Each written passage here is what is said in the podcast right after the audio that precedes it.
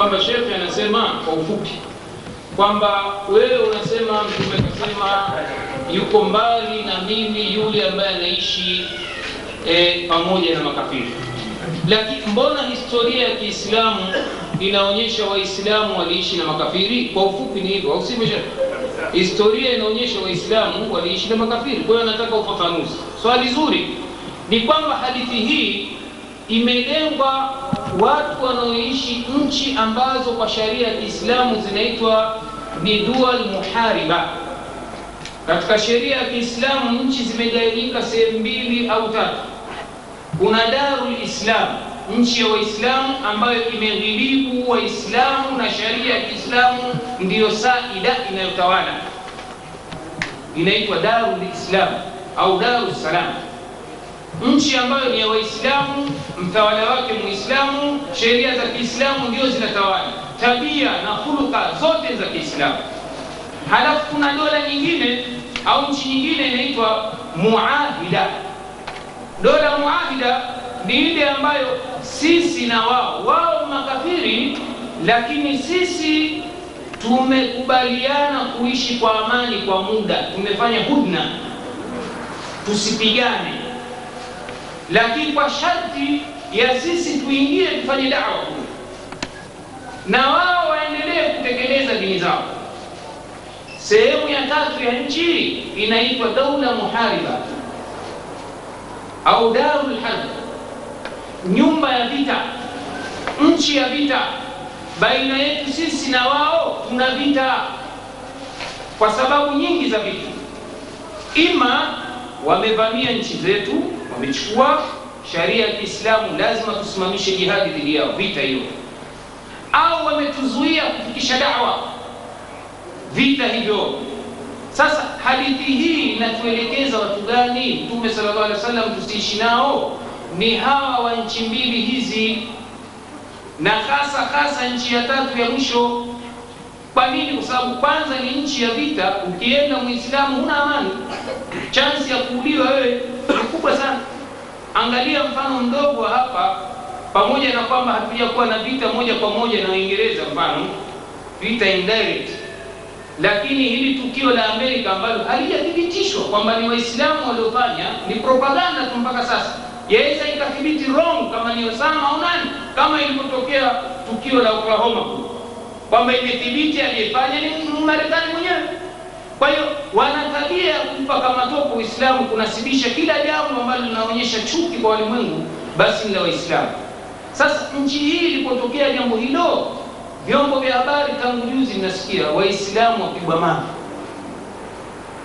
ndio hizi hatari zenyewe. Sasa sisi hatujaanza vita rasmi. Je kama ingekuwa ni nchi hii imetangaza vita na waislamu utaweza kutembea wewe ndio maana mtume akasema hayupo pamoja na muislamu mwenye kuishi manchi kama haya. Sasa kama ikiwa ni muahida mfano hatari iliyoko kwamba kufuru ndio inayotawala pale. Sasa wewe chansi za kupotea kuharibika ni nyingi mno. Ndio maana mtume hataki uendelee kubaki hapa hasa kama ikiwa huwezi kudhihirisha uislamu wako. Kudhihirisha uislamu wako swala zako hurusiwi funga hija kutoa zaka kutangaza dawa hurusiwi hapa ikifika inakuwa tena ni wajibu kuhama. Ukiendelea kubaki basi unapata dhambi. Ifikia huwezi kudhihirisha uislamu wako basi tafuta nchi ambayo ina masia kidogo. Hata kama ikiwa si lakini ina nafuu inaweza ikakuruhusu wewe ku ama kukaa na hawa watu kwa njia ya mkataba maalum. Hawa wanaitwa ahludhima wanaishi katika nchi ya kiislamu chini ya sheria yetu tumepewa tolerance ya kukaa nao. Kwamba wanaweza wakafanya dini yao maadamu wamekubali kulipa jizia kodi. Na ni kodi ya sisi kuwalinda ili kuonyesha kwamba mwenyezi mungu anasema la ikraha fi din. Hatuwalazimishi waingie katika dini yetu hatuwalazimishi. Kama tumewapiga nchi zao tumezichukua tuwaambia mna khiari ya kuingia katika uislamu tunawalingania lakini kama mtabaki na dini yenu baki na dini yenu. Mna makanisa yenu swalini kwenye makanisa yenu. Ili mradi wasifanye mambo ya kuharibu itikadi na mila zetu ndani ya nchi yetu. Toleransi hiyo itabaki hapo wasidhihirishe nguvu ya ukristo wa ukafiri katika nchi yetu. Hapa tunakaa nao. Kwa hiyo hilo swala ni sawa, limethibiti sisi kwamba Mtume sallallahu alaihi wasallam katuruhusu pamoja na, na makhalifa waliokuja wamekaa na wale ambao nchi zao zimetekwa za Shamu zilikuwa chini ya Ukristo.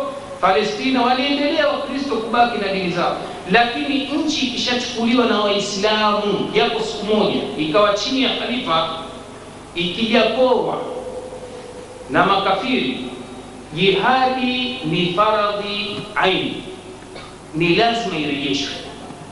Watu wengi kwa sababu ya kadhia ya Palestina wanafikiri kwamba jihadi inatakiwa Palestina tu. Hapana, wanachuoni fatwa zao wanasema ardhi yoyote iliyokuwa imetawaliwa na Waislamu japo siku moja, japo masaa, ikijachukuliwa tena na makafiri, twatakiwa wajibu wetu kuirejesha, kama ilivyokia kadhia ya Salahuddin. Ardhi ilichukuliwa na Mayahudi na makafiri, Wakristo Salahuddin kwa njia ya jihadi akairejesha.